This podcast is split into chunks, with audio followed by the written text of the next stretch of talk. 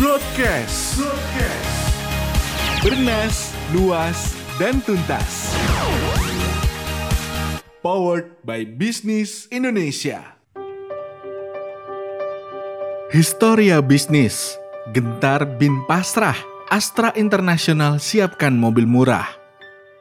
Berawal dari PN Gaya Motor yang kelak berganti nama menjadi PT Gaya Motor, William Suryajaya berhasil menjadikan Astra Internasional sebagai agen tunggal mobil-mobil merek Toyota pada Juni 1969 dan kemudian menyusul merek-merek Jepang lainnya seperti Honda, mesin fotokopi Xerox, traktor Komatsu, hingga Daihatsu.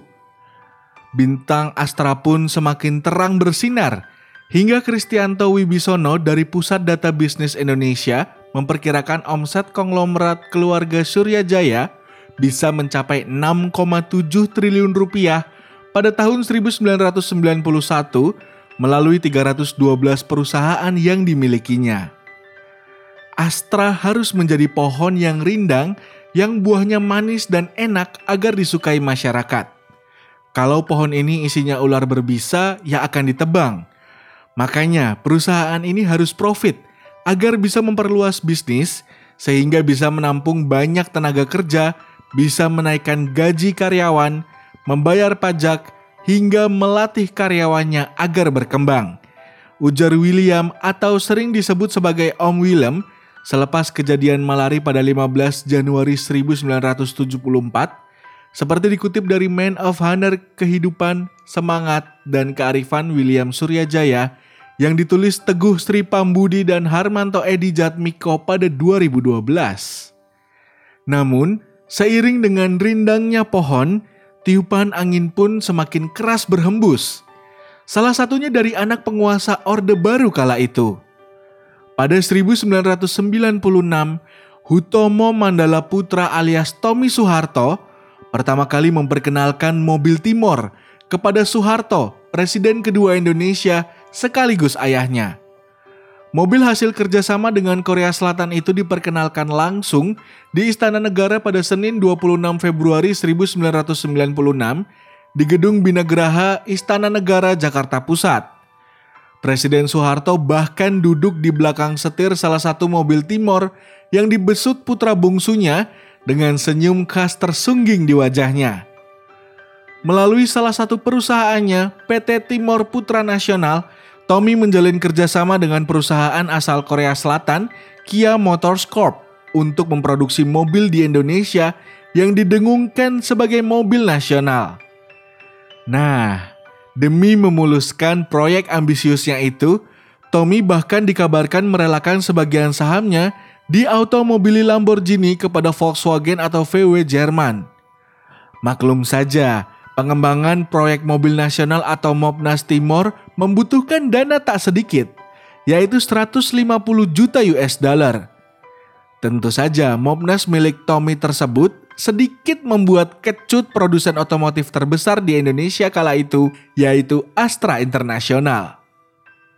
Kegundahan itu terekam dalam wawancara dengan Direktur Keuangan PT Astra Internasional Tbk, kala itu yaitu Rini Mariani Sumarno, yang dimuat dalam harian Bisnis Indonesia edisi minggu keempat Mei 1996 berjudul Usaha Astra Tak Ada Yang Monopoli. Kala itu, kehadiran mobil nasional tengah menjadi sorotan.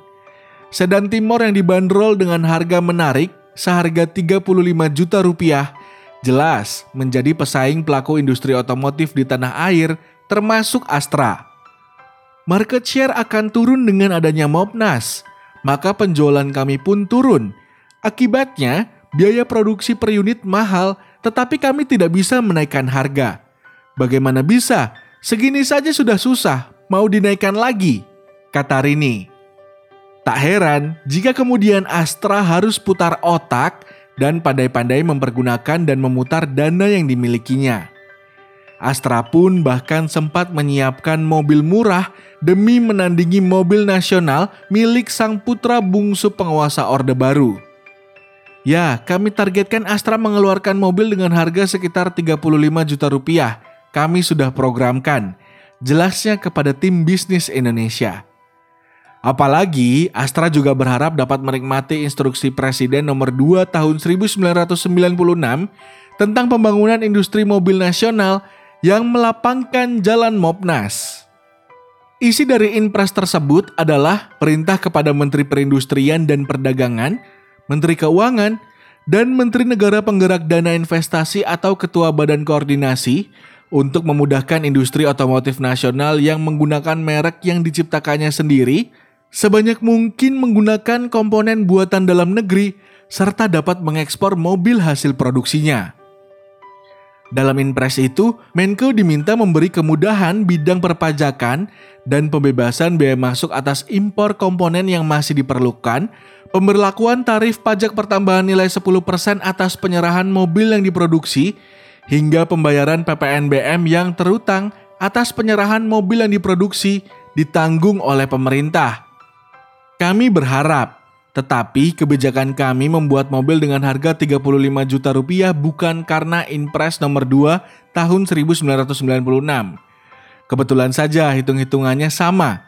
Jadi buat Astra itu tidak ada spesial-spesialan. Tetapi kalau kami dapat sangat berterima kasih. Alhamdulillah. Tanda Serini. Nah, Berbekal Inpres nomor 2 tahun 1996 dan Kepres nomor 42 tahun 1996 tentang pembuatan mobil nasional, Mopnes milik Tommy pun melaju kencang. Melalui PT Timur Putra Nasional atau TPN dengan menggandeng produsen otomotif Korsel, Kia. Lahirlah Timor yang merupakan kependekan dari teknologi industri mobil rakyat yang sejatinya merupakan hasil reka ulang dari Kia Sepia 1995. Meski berniat membuat mobil murah, Astra mengakui bahwa harga mobil tidaklah murah. Anda jangan lantas mengatakan kami ini sebenarnya dapat menjual mobil dengan harga lebih murah. No, kalau Anda bilang saya akan jual Toyota Corolla dengan harga 36 juta rupiah per unit, lupakan.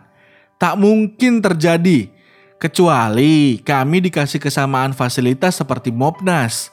Tandasnya. Rini yang kelak menjabat sebagai Menteri BUMN periode 27 Oktober 2014 hingga 20 Oktober 2019 di era pemerintahan Joko Widodo menegaskan tak bisa sembarangan menurunkan harga mobil. Apa Anda berpikir kami bisa lantas menurunkan harga mobil karena ada Timor? Tidak bisa, kalau kami jual mobil dengan harga 70 juta rupiah, bukan karena kami yang mau. Harga itu dibentuk karena biaya produksi, distribusi, promosi, termasuk bayar pajak.